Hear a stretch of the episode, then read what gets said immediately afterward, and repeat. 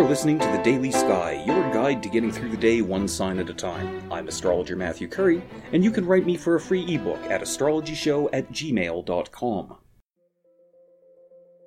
Hey everyone, welcome to February 2nd, 2021, or if you prefer, 02/02/2021.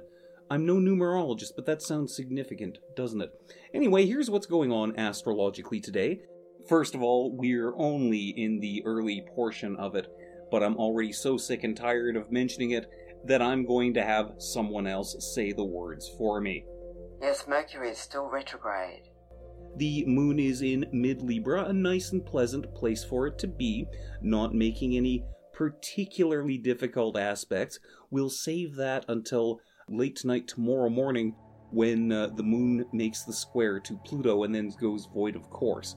Also, I should mention that Venus in Aquarius is now making the approach to Saturn.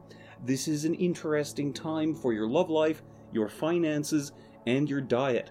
It is on the one hand kind of uncomfortable, but on the other hand potentially very profitable if you're willing to show some self-discipline.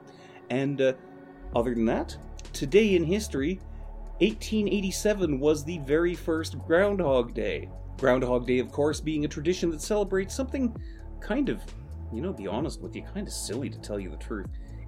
Does this groundhog really understand the weather? I don't know. Is it accurate? I have never checked the groundhog's track record. However, it did make for an excellent Bill Murray movie. So anyway, tune in tomorrow where, in the spirit of Groundhog Day, the movie, you'll probably hear something like this. Yes, Mercury is still retrograde. Again. I'm astrologer Matthew Curry, and that was The Daily Sky. Make sure you subscribe, come back tomorrow, and don't miss a thing. Also, send me an email and you get a free ebook. The address is astrologyshow@gmail.com.